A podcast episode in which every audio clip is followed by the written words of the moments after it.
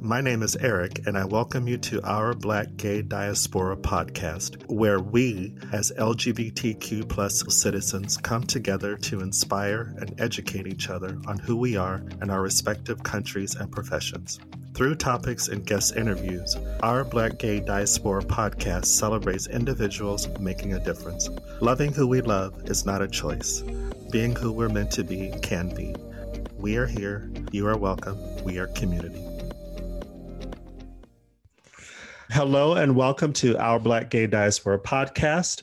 Our guest, Rue Hale, joins me today. Artist, organizer, and agitator greets you when you log on to Rue's website.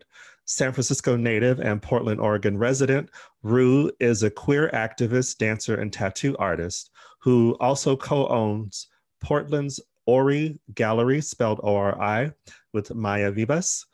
Rue Hale will share how they use their talent and visions to create a more inclusive world for the LGBTQ plus community. Welcome. Thanks for having me. Thank you so much for joining me. I thank you for giving me space within your schedule to do this. I'm really looking forward to it. Listen, I really love making time for black and brown interviewers when I can. oh gosh, well, I thank you. Honestly, it's really important to me. Um, ever since Maya and I started the gallery, we've noticed that, like, when we're interviewed by white folks, most often, like, our words will just get twisted. They'll focus on all the wrong things. And we're just like, it's a mess. I appreciate the time and energy getting to talk to my people. Yeah, we need our voices uh, as unfiltered as possible out there. Yeah, and authentic, of course, too. so, how are you? Ah, I'm good. I'm really busy. I'm a little exhausted. We just got our emergency mask mandate reissued or whatever you call it. So, you know, things are fluctuating with how COVID is affecting Portland right now. But I'm excited. I'm in revolutionary spirits. I have some really exciting meetings with local artists to talk about like upcoming projects and, you know, what we want for our communities. I'm jazzed. I like that term, revolutionary spirits. yeah, it's the only thing that's really keeping me hopeful with the barrage of terrible news that we get every single day. I feel like, you know, the spirit of revolution is the thing that keeps me going. That's important. When you say uh, emergency mask, what do you mean? Is that like all the time or just when you walk into like stores and things like that? They just gave like those, you know, citywide emergency management system messages. Like we just got one of those yesterday because the mask mandate is restarting in Oregon. I've been in Europe now for almost two years, but been in the UK now for a few months again. But we just got everything lifted, but they're still kind of confused on what to do with the masks. Right now, they're saying it's suggested.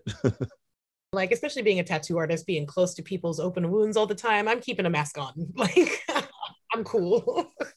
we still got to focus on our health. Yeah, we have to make sure that as many people as possible are protected.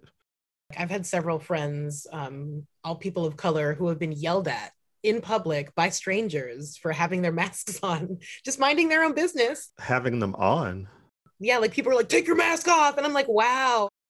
People just have this entitlement over other people's bodies, especially if they're brown or black or you like crippled or whatever, you know, like people just take liberties thinking that they know what is best for your bodies.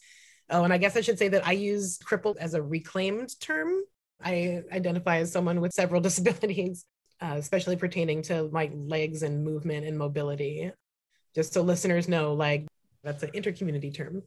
I was just thinking when you were describing how these people are, you know, saying those things, it's a reminder that policing our bodies goes beyond to when we're driving or when we're in a moving vehicle. It's wild the entitlement that people have over Black and Brown bodies. Like, shout out to Simone for taking her time Simone and Nike. Oh yeah, yeah. I heard that earlier today. Blessings to those girls, like blessings, blessings, because our like rest as black and brown folks is absolutely revolutionary. Taking a nap might be the most radical thing my black ass can do on any given day. Yeah. You know, I've been saying that this younger generation is helping me to voice more that this is affecting my emotional and mental well being more than anything. I know that people, especially what, what happened last year with George Floyd and several other people, their murders were publicized. You know, the first thing people say was, Are you angry? And it's like, one, I don't like that. you're telling me how I'm feeling. And two, you default to angry because I think it's easier to judge that emotion as opposed to letting me one define how I feel. And two, that there's a lot of sadness connected to all of this too. That always strikes me so deeply that people have this really 2D or like very flat, static view of Black emotion. Mm. Like they don't know what we're doing unless we're laughing or angry. Like a couple years ago, the gallery hosted a screening of Moonlight that was like just for Black and Brown folks, right? Because we were like, let's have an insular audience and let's enjoy this without the white gaze. And one of our assistants at the time was like, Yeah, I was looking at reviews on Amazon for the movie, and people were like, Oh, it's boring. Nothing happens. And just like that singular, like Amazon review of that movie just really shouldn't hold any weight for me as an artist, but it broke me a little bit. People really watched that whole movie and thought that nothing happened. And that really just illustrated very clearly that people don't understand the depth of Black emotion. they just don't. You said something so brilliant anger or laughter. If that's not there, then who are you? If we're not entertaining, then we're not real. The joy of entertainment or the suffering of Black death. There's no space in between that for us to just exist and just be. I really like to say, like, let Black folks be mediocre. Let me just like be fucking average, like white people get to be. Let us like relax and just enjoy shit. Yeah, especially with our media representation, even in films, I've said more than once that a revolutionary film for Black people or about Black people would be people going to work, going to the grocery store, you know, laughing, enjoying time with their loved ones. To me, that would be a revolutionary film. Right? Like, I think that's why Girlfriends was really revolutionary. because it has four Black women just fucking having fun and like yeah it's still like tied around men a little bit but at least they're just being like silly. Like like let black people be silly. Africans are just too fucking amazing for y'all to like dumb us down to like this two-dimensional static bullshit. Right right. There's just so much more. And like i'm so grateful for the opportunity to you know shepherd this hub for black and brown artists because i get to truly immerse myself in ways that i wasn't allowed to growing up truly just like sit in awe of how many ways there are to be a nigga. Like, it's just fucking beautiful. I would just wish that for everybody. Like every time I meet someone new who is, you know, new to the scene in Portland or whatever, I'm just like, okay, you know, what are your disciplines? Who can I get you hooked up with? These are the organizations you need to touch base with. I don't want anyone to go through what I went through, starving for lack creative space adulation, you know, financial support, all of those things. I'm trying to do the like lift as we climb and make sure that whoever's coming in after me doesn't have to trip like I tripped, you know?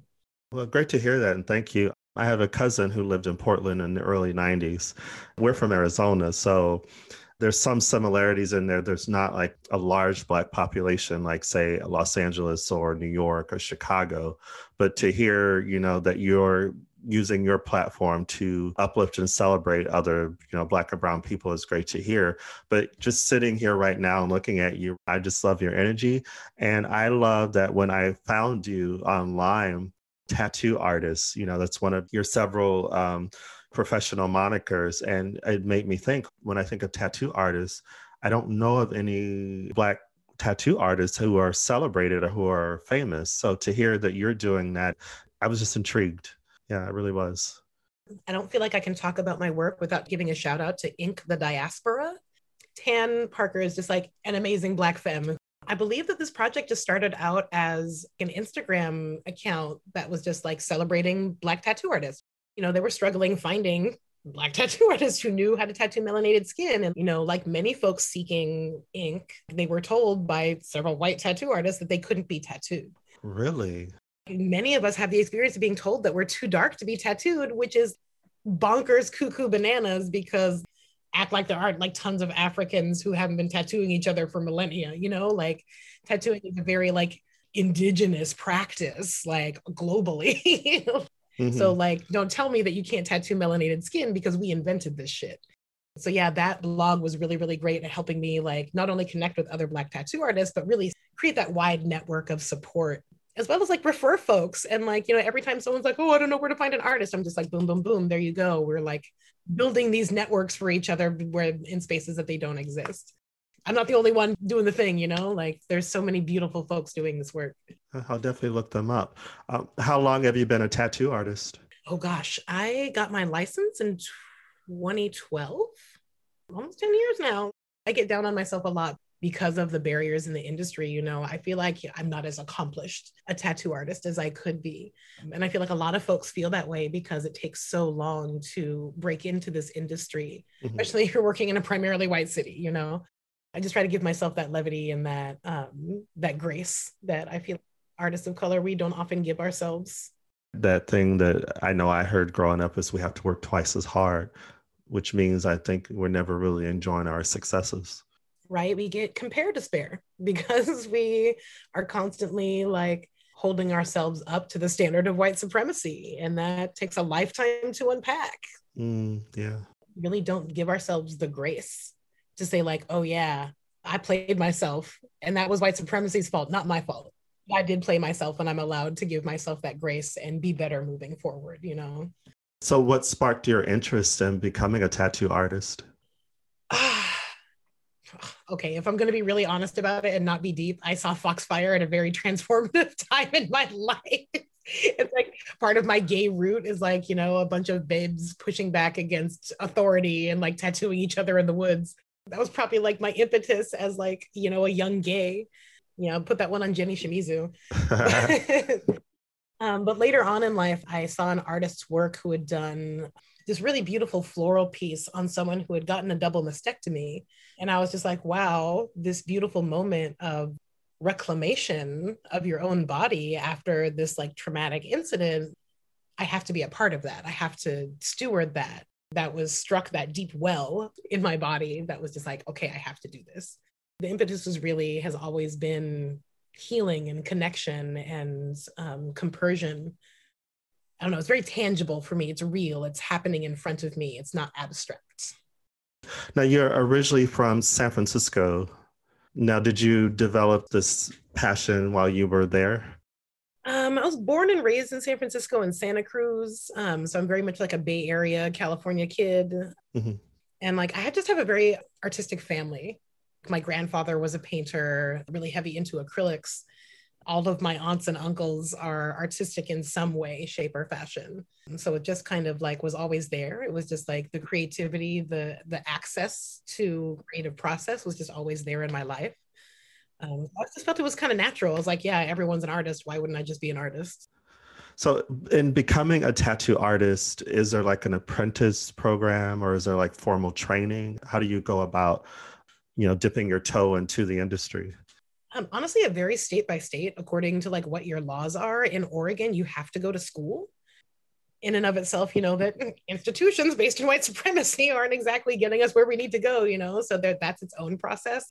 I went to a very racist institution in portland and I recently spoke to a current student who's in that same institution who was like, Yeah, it's still bullshit, but things are changing and people are working to make it different. So really no matter what angle you come at it there are going to be different barriers to get through. I think that like you know folks who have to go through an apprenticeship you really have to spend your time building relationship in industry right? You have to get to know artists. You have to spend a lot of time hanging around and just like you know kind of sucking whose dick you can to get access right? If i'm going to be blunt about it you have to make a lot of compromises sometimes to get access into the good old boys, you know, and I feel like a lot of that is changing because black and brown artists who do have access are like, fuck this shit, we need to change it. And folks are doing that work. But um, yeah, it takes tenacity wherever you're at. And, you know, I think relationship building is really the key to whatever industry you're in. It's always about who you know. It's interesting to hear your experiences and being a black queer person in the tattoo industry because it's no different than of course, we know it's the same in you know media and Hollywood and those places. Yeah, I'll be honest. It's kind of surprising to hear, you know, within that industry, which presents itself as counterculture and, you know, we're rebels, or at least that's been my perception of it. It's interesting to hear that it's just the same way there. Honestly, that's why I always say that, like, everyone has a place in the revolution. White supremacy doesn't stop at graphic design or ceramics or tattooing you know like and it's like it's just wild how how niche it gets right like white supremacy is so nebulous it's able to change its form all the time to do its job, right? Like I'm I'm thinking about, you know, my co-director Maya and like everything that they've had to go through being a ceramicist and like how white supremacy shows up there. You know, you mentioned about like hearing or being told that, you know, black people can't get tattoos. Is that where you started to hear that when you started to train? Oh yeah, absolutely. The school that I was in, I had like textbooks that were like, you can't tattoo black skin. Literally. Like straight up. They were just like, you'll have to have this conversation with the client. Meanwhile, my black tattooed ass is like, nigga, what? like who? like, how is this real? How are y'all just getting away with this? Wow. Yeah, it's cuckoo bananas. If you're a black person who has ever been told you can't be tattooed, that's just a shitty tattoo artist, straight up. Like, just say that you can't tattoo black skin and go. I would argue that like one of the best tattoo artists on the planet is a black femme, like Maria. Lumpini, mm-hmm. and like does amazing fucking work. That bitch has a contract with Bic, with like Bic pens. Like she has like big tattoo markers. You can't tell me that she's not in her bag. Her portfolio is filled with amazing full color work on dark ass skin. Okay, I'm, I'm kind of absorbing this right now. there has to be like a word in French or something for that feeling that you get when you discover something new and racist. that ancestral heaviness that you feel in your chest when you're like, damn, I'm not surprised, but it still sucks. That's it. You describe it perfectly. Like I'm not surprised, but I am. That tightrope that we we have to live on a daily basis. What's like a negative term for awe? I'm amazed at how shitty that is. True. Yeah. Wow. So, with training to become a tattoo artist, um, how long does that take? A lifetime. So, it's just like any artistic community, you're always learning. I'm constantly learning. And like, I don't believe anyone who says that they're done learning anything ever. Yeah. So when you get out into the professional world, do you automatically go and look for employment like with an established tattoo parlor? How does that work? A, a lot of the shops that I applied to, I was like, okay, I'll see what it's like. And I tried it for a while. And one of the shops I worked at, I was accused of stealing on a day I wasn't there. wow. Just letting you know you're not welcome and like they realized their mistake and then begged me not to say anything on social media. And like experiences like that are not uncommon like over and over again. You know i will shout out that you know i have had like a couple of mentors all of whom were women mm-hmm. who really shaped the way that i stepped into the industry and provided more of a safe harbor than i would have had. And i'm forever grateful. I had an independent practice for five years. I was just like fuck it. I have a private space because i don't want to deal with you know my clients they're crippled, they're black, like they're people who are pushed into the margins of this industry and whose bodies are constantly under threat of violence. Mm. Like I'm trying to build a healing practice, you know, I'm not about to expose them to that. So like I recently joined a shop. I'm now with Constellation Tattoo and it took my entire career to find a shop where I truly felt like my clients were safe I love the way you speak. And I don't know if you're a writer, but I'm like, you've said so many nuggets to me and quotes. Of course, I'm going to hear the recording when I edit, but I'm like, oh, I should be writing this down. Honestly, I wish my neurodivergency makes it very, very, very difficult for me to put together cohesive sentences on paper. if I had a professional dictator, that would be the shit. I'm very thankful that I have a partner who has those skills and who's willing to lend them to me often that's a, a creative hurdle that I, I hope to overcome soon. You talked about like mentors, women in the industry who were supportive to you. How is it being a part of the queer community within the tattoo industry? Is there a network or a community within that community that is supportive regardless of race, or is it just across the board?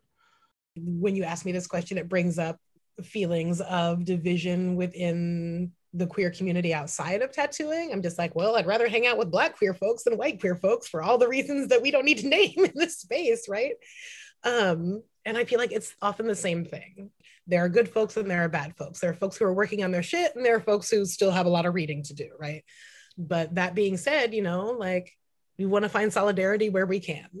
And that's kind of the name of the game is that like, you know, I will like any black person, I'll keep you at an arm's length and like watch what comes out in the sauce because your actions are going to speak louder than your words. Just like anything, a lot of people You know, they slap that little progressive pride sticker on there and they think they've checked that box. And I'm like, no, y'all still got a lot of anti Blackness that you are not acknowledging. And I don't think people really think about that. Or stop asking those of us who are on the receiving end of prejudices of racism and look at yourself first and look at the communities that you come from because I've been in a headspace again of I don't want to be asked or interviewed about what it's like to deal with racism because that's not the solution. No, y'all know. You know what it's like.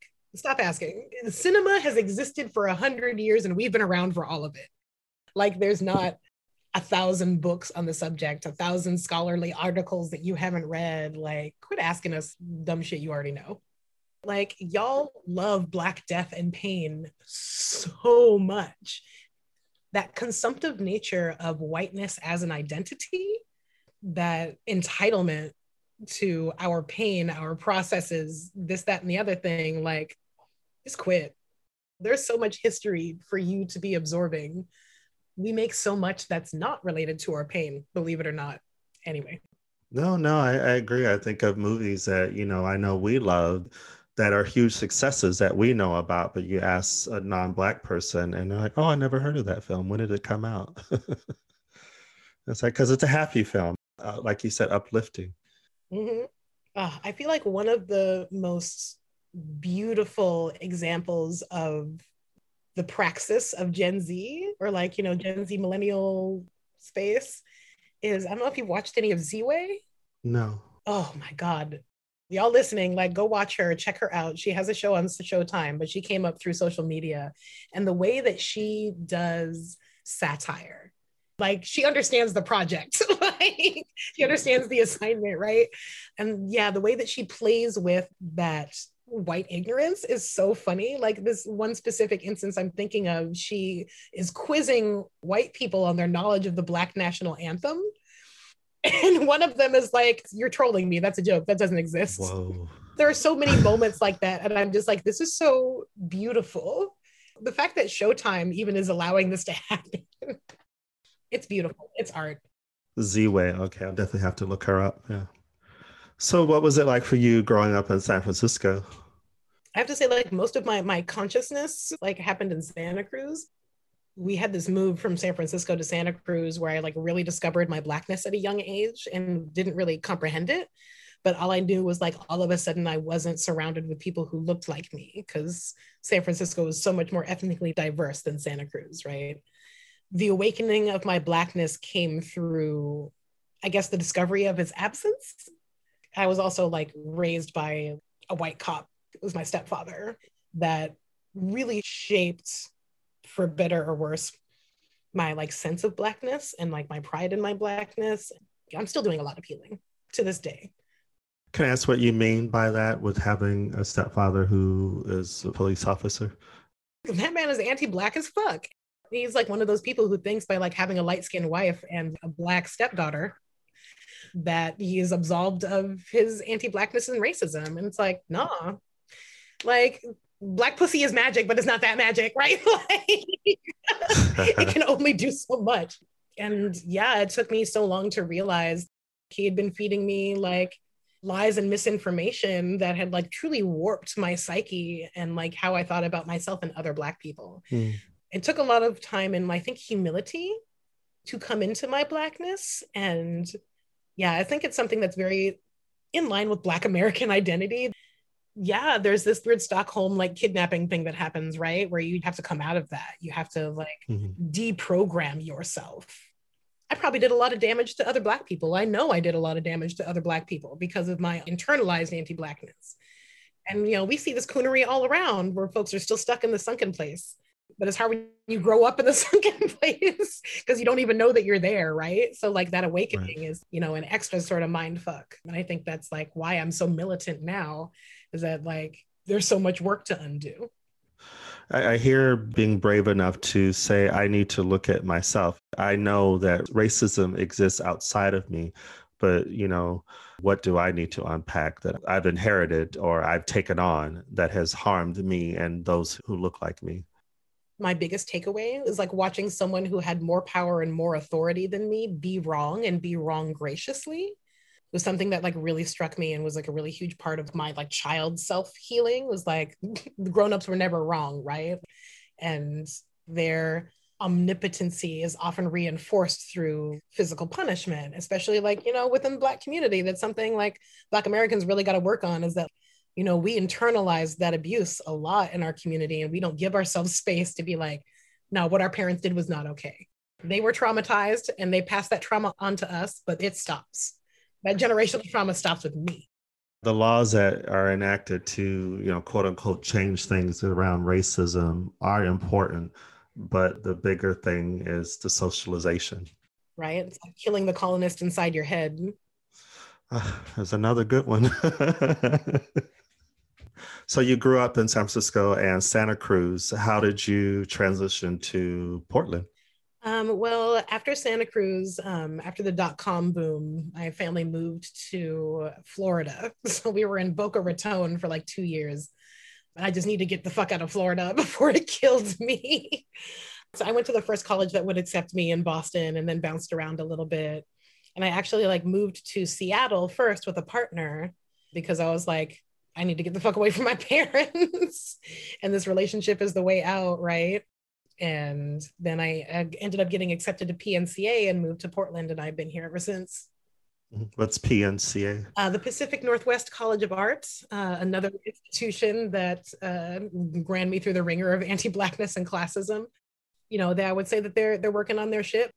You know, your experiences about you know Portland. I've heard it about Portland and also Seattle. Um, uh, there's someone I'd like to, if it's okay to forward you. She's a scholar who really opened my awareness of things in Portland, and and even with how they were, I think, the only state that had on their books, their legal books, that they didn't want black people in the state. So, is it Walida Imarisha? I think so. She's got yeah, the big afro. Yeah, yeah, yeah. She has a course called "Why Aren't There More Black People in Oregon?" Yeah, yeah. It, and she gave that course to a Black leadership cohort that I was a part of way back, way back, like maybe 2013 or something. She was the person who, I don't know if this is her quote, I don't want to misquote her, but she introduced me to this quote, if it is not hers, that social justice is science fiction because we're dreaming of worlds that have never existed.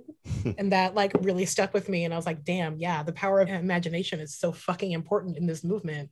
They don't want us imagining, they don't want us dreaming one of my other favorite quotes is that art is our most important tool for disrupting the dominant hegemony. Hmm. That's the power of art. That's what it does. That's like we're creative creatures. We're supposed to be making things and like communicating to each other in these beautifully complex ways. And, you know, I feel like art cuts to the quick. You're not going to radicalize someone with an essay. You're just not. Like, you're not going to radicalize someone with a book. You're just not. Like, reading is hard. It takes a lot of time, and capitalism doesn't give us space for that. So, like, art is the way. Not that books aren't art, let me back up for my literary artists come at me but it is a harder way to engage with people and like a lot of it is ableist and like not super accessible to people. Mm-hmm. and i think that's where like things like poetry really come in because it's an easily digestible way for folks to to get access to it you know? Who might not sit down and read an entire book on marxist theory or whatever they might read a poem. That's where i feel like um, art really needs to like swell up and take its place in the revolution and really push yeah and, and what you share reinforces that art is society and it's the galleries which i'll ask you about your own gallery but it's the galleries that we visit because that's the history a lot of the history that's left behind is through the art I've been here, like I said, in Europe now for almost two years. And what it's reinforced for me is that art is very, very Eurocentric throughout the world you know I, I hear sometimes words on the radio about you know world renowned and all this stuff but i'm like but are you comparing it to the art throughout the world or just within the continent of europe? Oh my god yes. I'm not going to go off on a whole phd tangent but just the history the deep rich juicy ass history there are no words to describe the chasm of missing african artwork. The more i deep the more i'm just like damn we are just fucking amazing. The ancient like realism present in Africa. There, there isn't a, a corner of art you can look at where we are not just everything. the, the opportunity and the honor to give us our own flowers, to like give flowers to folks who are still here and still doing the thing and present. It's a fucking honor. There's nothing else I would rather be doing. On your bio on your website, you mentioned that you're a dancer too. So, what type of dancer? I don't know if genre is the right word. I always have a really hard time answering this question because, like, I'm a club kid. like, I learned to dance because I was sneaking out of the house to clubs to like go express myself because I didn't have access to dance. I didn't have access to the resources to tell the stories that were in my body. Even if my parents had the money, they weren't spending that on dance, you know, like before I got diabetes, I was a fat kid. So like, and we know that like fat kids can't dance according to like mainstream society. So they weren't about to put money into that for me, you know? Like I wasn't considered graceful a dancer. So that's how I did. I was snuck around. And then like when I got older and was able to get into the clubs on my own, I needed money. So like I was up on that stage dancing. And like I think the only reason I didn't become a stripper is because I was too dark. I wasn't desired in a way that was profitable as it was for others, you know. I'll say like I didn't have the grit like a lot of these girls do, but like that's you know why I have so much compersion and solidarity with sex workers because I get the grift, right? It's work. And a lot of folks come through that in like a survival mode. Some folks come through it through passion, but you know, I see that solidarity because there's just like so much similarity in like the paths that I took mm-hmm. to get to where I am, you know. But yeah, so when people ask me like what kind of dancer are you? Like, I don't know, I'm a go-go dancer. Like I was developed according to my audience. I developed the dance moves that got me money. I developed the stamina that paid my bills. I said in the intro, you know, queer, but I didn't give you the uh, space to say how do you identify under the umbrella of LGBTQ plus. Honestly, like I feel like I've been an activist for so long and I've been like tearing apart queer theory for so long that the more I dig deep, the more I'm just like, fuck a label. I'm so tired. like, I'm just tired of, you know, if you get it, you get it. If you're on the vibe, you're on the vibe. And like, I don't really care about what's between your legs. It's like what's up here, like where your principles are. Mm-hmm. I want to make it very clear that I staunchly reject things like sapiosexual. I feel like that is ableist as fuck. I, I don't know that term sapiosexual is this identity. I'm trying not to fuck it up.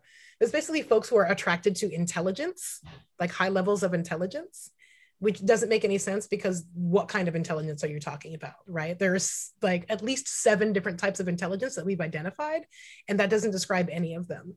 And it's also like incredibly subjective. like I can't get started on how like ableist and just really shitty that identity is. Mm y'all come at me on social media if you want to. I will ignore it. but yeah, it's like I will say queer in that queer in its core just means different or odd or non-normal or surprising. And like I guess that fits. Okay. I feel like the terms to describe my gender and sexuality were lost in the middle passage, if we're gonna be honest about it. There's this gap between like non-binary identity between black and brown folks and white folks. Mm-hmm. I feel like that's largely because the binary is a tool of white supremacy, right? These motherfuckers got to Africa and they were like, wow, we can't distinguish between what is men and what is women in our minds. So y'all just some like crazy animals who don't really have genders. So we're just gonna like tightly fit you into these boxes that make us comfortable. Mm. Like that is the story of the gender binary, literally knowing that, seeing like white folks come back and be like, oh, I don't identify within the binary. It's like, nigga, you're responsible for it. You built this. like we were chilling with our infinite amount of unnameable genders and sexualities. We were literally just chilling. Y'all brought this upon yourselves and us. That's the conversation that is in my body. So like, I don't know that I can define it any clearer, you know. Okay. When did you become aware of this part of yourself? I mean, feel like always, right? Like, we know that human identity begins to develop at like what age five, four, somewhere in that, like when we become self-aware. And I feel like trans identity is like largely a process of elimination, right? We have all these things forced upon us to be like, this is what makes you a man, this is what makes you a woman, and there's nothing outside of this. And you're like, oh, that doesn't fit, this doesn't fit. That feels weird. I hate this. This is itchy. Until you're like, oh, okay, I feel like I finally found a place where things are good I may be losing sight of your original question. No, no. You're the second person I've talked to where I'm thinking about myself, and especially most likely a generation ahead of you. How old do you think I? Uh, I don't know. I'm 37. I'm older. okay, okay, okay. You know, black don't crack. I'm like, you know, I always say it could be the melanin. I think it's the lotion that we get slathered on us from the moment we're born. Other groups, they start moisturizing when they see the wrinkles. It's like we've already got that covered. Mhm. Listen, this is a lifestyle. you know, your mother, oh, get back here. I'm 51, so I don't usually say that a lot, but I always say I don't lie, but I don't volunteer. Listen, children need to know. They need to see their elders out here thriving. Ah, that's true. You're right. Yeah. Okay. And that's my own ageism, like or internalized homophobia. Ah, more food for thought for me. Yeah. Honestly, like getting back to what you said before about you know questioning yourself i think that's so beautiful and that's actually something like i i work for the city of portland as part of my like big boy day job Mhm. and you know part of my work is doing training and like internally in the city and that's kind of what i've been trying to push is cis folks really need to ask yourselves what makes you a man how do you know Right. Is it tied to your genitalia? Because that might be a problem. That might be something you need to investigate. If you're out here claiming to be a whole ass woman and the only thing that you can tie to your womanhood is a womb and a vagina girl that doesn't sound very feminist to me. So i think it's like a really really healthy and necessary thing for cisgender folks to really question like you know what makes you your gender? You should know yourself that deeply. Our appearance doesn't determine that either. truly. I'm not religious, you hear people say, oh, well, men are supposed to wear pants and women are supposed to wear dresses. And my little overthinking mind as a kid, I'd be like, well, Jesus didn't wear pants. So It's a fact. Listen, I have never in my life seen a picture of Jesus Christ in pants. Truly. These fundamental Christians are wild out of here being like, or how that changes, how it's uh, indicative of the time period. Like, say, you know, how women are policed with what they wear. A woman's supposed to wear, you know, below the knee. It's like, well, at one point it was below the ankles because ankles were considered risque. So, I mean, come on. All that to say, what you were just sharing just reinforces for myself that one, I'm not too old to look at how I consciously present myself to the world and why I'm doing it. yeah, for sure. So let's talk about your art gallery, Ori Gallery. How did that come about with your co-owner Maya Vivas? Mhm. Yeah. Yeah, we were, you know, basically sick of not having space and like being billed as the black blank wherever we were. When we wanted to create a space where artists could just be themselves and not be tokenized Hmm. or filtered or put in a weird context. And we really wanted to create a space where we gave folks the support that was necessary for the artistic freedom that they're striving for. It could look like providing monetary support, providing volunteer support for install, providing space for art talks and lectures, you know, whatever they want the programming around their time with us to look like. And it's been so beautiful just to like, you know, see what folks are able to do and to really watch the catalyst of what happens when you just throw money and time and resources at Black and Brown folks. It's just beautiful. You know, and right now we're in a place where we're onboarding new staff, we're stepping back and kind of taking, you know, a board position and really allowing the next ideation of what Ori is to come into fruition. We started work in 2017. So that really means that we're about to hit our like five year anniversary. That's really exciting. I didn't even think about that 'cause it's been like such a, a whirlwind, you know, just trying to like get the thing done and move on. I'm really feeling great about the place that we're in and like about the amount of support and foundational infrastructure that we've been able to create for these folks who are stepping in especially like you know with my experience in the nonprofit industrial complex i'm really really trying hard to not recreate harm i'm excited about what it's going to be in the future you know folks are really thinking deeply about you know it's a different world than we started in like what do exhibitions look like right now what does an art show look like right now safely you know especially as we've got this new mask mandate up we're not out of the thick of it by any means what does collaborating with you know mutual aid projects look like what does collaborating with other Black and brown artists who want to start their own galleries, right? Like we don't want to be the only one. We want to be able to say, like, you know, take our Google Drive and run with it. Take everything that we've learned and do something even better. Like, I want there to be five Oris by the time I move out of Portland. Yeah. um, we deserve that. We deserve our own museum, right? There needs yeah. to be a, a center for Black arts in Portland. I want to create the resources for other folks to do that, you know? There's one more person I will connect you with here in the UK who I think would be a good connection for you. Beautiful. Um, so, what does Ori mean? Ori, uh, we took from the Yoruba word for head, which is a derivative of the word Orisha, which is like, I don't want to call them gods or goddesses, but you know, the beings of power that are recognized within the Yoruba faith. It also describes the decorative facial practice of Ori. And Yoruba is Nigerian. Yes, yes. You know, we wanted to keep it black as fuck and we wanted to honor like the significance of the creative process. It is holy, it is spiritual, it is sacrosanct. And we feel it's really integral to African identity. Yes, Africans make beautiful things. We are creative. It's an integral part of our identity. It's a part of our spirituality. Hmm. It's a demonstration of our connection to the divine. You know, that's the center of our magic. That is our connection to those beings above us, right? Those orishas. Okay we fumbled with it for a really long time because we were like, is it possible for us as American Blacks to appropriate African culture?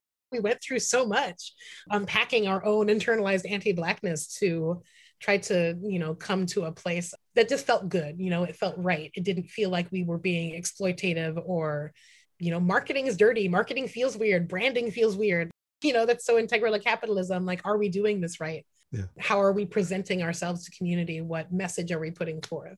so yeah those are just the kind of things that came out of like that process of naming the gallery well it's great that you again gave yourself permission to go through that own process of saying i want to make sure that and connecting to this culture that i'm not appropriating even though yeah we are quote unquote black but I know for me, I don't have the knowledge. What I've told people here is most of us Black Americans, we don't have the knowledge, not because we don't want it, it's just because that was stripped away eons ago because they put groups together so that languages and culture were lost within a generation or 2 mm-hmm. Many of us would like to return to that. And this is our way of honoring that. And it sounds like that's what you're doing. And honestly, that's why I'm always, y'all need to join a revolutionary organization led by Africans. Everyone needs to do it. A of all, like throughout revolutionary history, every revolutionary leader you can think of had a connection to the homeland. They had connections with organizers there. They did that. They bridged that gap first and foremost that should be like a good enough reason for folks to want to connect. And like secondly connecting with other africans especially folks on the continent is so important for unlearning all of that anti-blackness that we have been pickled in since birth. Folks on the continent want us home like they do. And I don't know if you heard this growing up, but there's this idea that Africans on the continent don't like Black Americans and they actually like hate us when I tell you like the frustration and anger and sadness that Africans on the continent have expressed to me, trying to undo that and being like, bitch, we know you're African. We know you're African before you do. How can you deny that we are connected in that way? They want us back. I don't think a lot of folks realize that we can get a passport now. Any member of the African diaspora, like we are now included in the African Union all 55 African presidents voted on including the diaspora in the Union. So now we have North, South, East, West, Central, and the diaspora. The fact that that is not common knowledge is. I didn't know that. No. And this information is hidden from us, right? I will credit African TikTok. I am just so, so very thankful for like all of the young African creators who are working so hard to just push us forward and push forward Pan Africanism and unity in the ways that we really need. And these young Pan Africanists who are like pushing back on the old guard on their transphobia, homophobia. And it's just so necessary. African organization is so necessary, and connecting with other Black folks who have revolutionary principles is so, so very necessary. Wow. Again, it's like I'm soaking it in and I'm like, I got to focus on the questions here. um, so, how has the reception, critical and public reception, been to the art gallery? I gotta say, it's been all positive. I think the need for exclusively non white artistic spaces is vacuous.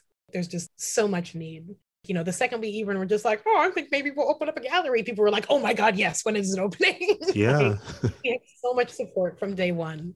You know, your random white supremacist on Instagram here and there, but really the support has just been so huge. Oh, that's great to hear. And how has the reception been within the LGBTQ plus community outside of Black and Brown people? It's been really interesting because, you know, we have Black and Brown artists who aren't necessarily queer. Oh, okay. So we've been able to really create that space where cis Black folks and trans Black folks and queer Black folks can just be Black. That's good to hear too. Yeah. It's so fucking beautiful. I get a little teary thinking about it just how necessary that fucking space is. And I just feel like honored to be able to steward it and to be able to empower others to create that space and support people who are trying to do the same thing. Yeah, this is dope. Do you have any other creative endeavors in addition to tattoo artist, dancer, and art gallery owner? Um, I'm working with a group of folks right now to try to start a black circus in Portland. Huh. Yeah, I got into aerial silks a couple of years ago, and lo and behold, it's really hard to break into if you're not skinny and white and have a lot of access to money. So, like, that became another passion of mine, especially like the history of Black folks in circus. Again, its own podcast. I'm working with a couple of institutions to try and put together residency and rehearsal space and trying to bring Black circus instructors that I've met from across the country um, to Portland to, you know, give folks lessons, try to build up that community. We've got some weekly meetings on board or monthly meetings on board. I'm really excited. Yeah, it's on the horizon. It's super dope. You know, you're giving me, you know, say my younger self permission to dream beyond not what Black people are saying we should do, but what the media puts on us that says we should do. You are giving me, even now, but I'll say like a younger me, permission to say, I could be a tattoo artist, I could be a circus performer, I could be, you know, a dancer, I could be all these things. And just I happen to be also Black. Your image, I think, is so important, so vital you can't be what you can't see. And I feel like if I had had access to someone like me or like the mentors that I had earlier in life, things would have just been so different. And I think that's why I have so much compersion for this up and coming generation. You know, distract baby boomers and hold open all the doors so that they can come through and do what needs to be done. Yeah. I've also like done a lot of youth work, and that's always how I viewed my position is to like be the adult that I needed as a youth. Mm. And remove as many barriers as humanly possible that I can for these young folks coming up. I just want to say thank you so much for agreeing to do this. I really, really am honored and look forward to sharing your personal and professional journey with this new community that I'm creating. So uh, just thank you so much again. Yeah, thank you for the time and the opportunity. Love talking to Black journalists. if there's other ways that we can work together in the future or other folks I can connect you with, you know, I'm all about it. Now I'm going to add your links to your own website and to the art gallery, but where else can we find you online? I feel like I'm mostly on Instagram and Twitter these days. I have a goal that I will make a TikTok by the end of this dance residency. Uh-huh. Very intimidating for me to try like new social media, but I'm, I'm pushing myself. But that's where you can find me. Thank you for spending time with us. If you enjoyed this episode, please rate, comment, and subscribe. Share with your friends too. You can also follow us on Instagram at Our Black Gay Diaspora and on Twitter at BLK Gay Diaspora. Until next time.